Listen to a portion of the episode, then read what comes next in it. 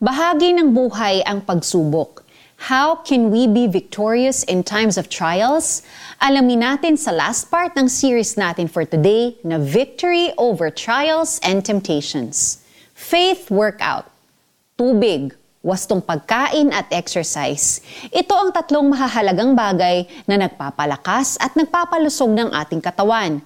Mayroon ding nagpapalakas sa ating faith. Ito ay panalangin, pag-aaral ng Biblia at pagsunod sa salita ng Diyos. Tuwing nananalangin tayo, tuwing nagpupuri tayo, nagpapasalamat, nangungumpisal, humihiling at dumadaing gaya ng sabi sa Matthew 6, 9-13, nare-refresh ang ating kaluluwa.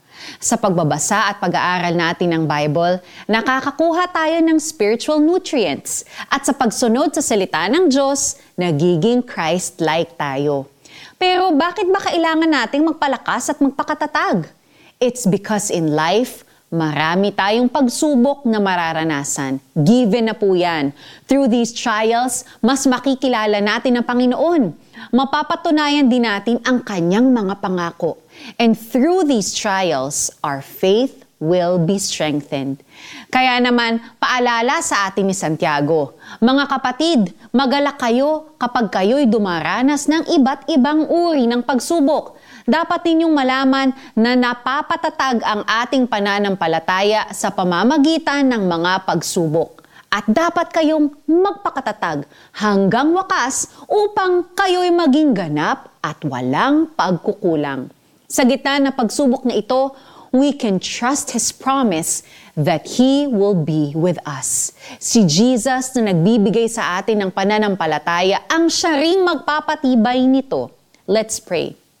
Lord, thank you that in spite of my trials, I can rejoice. Thank you for reminding me na makakatulong ito para maging strong ang aking faith. Alam ko na sa gitna nito ay kasama ko kayo at hindi ninyo ako iniiwan.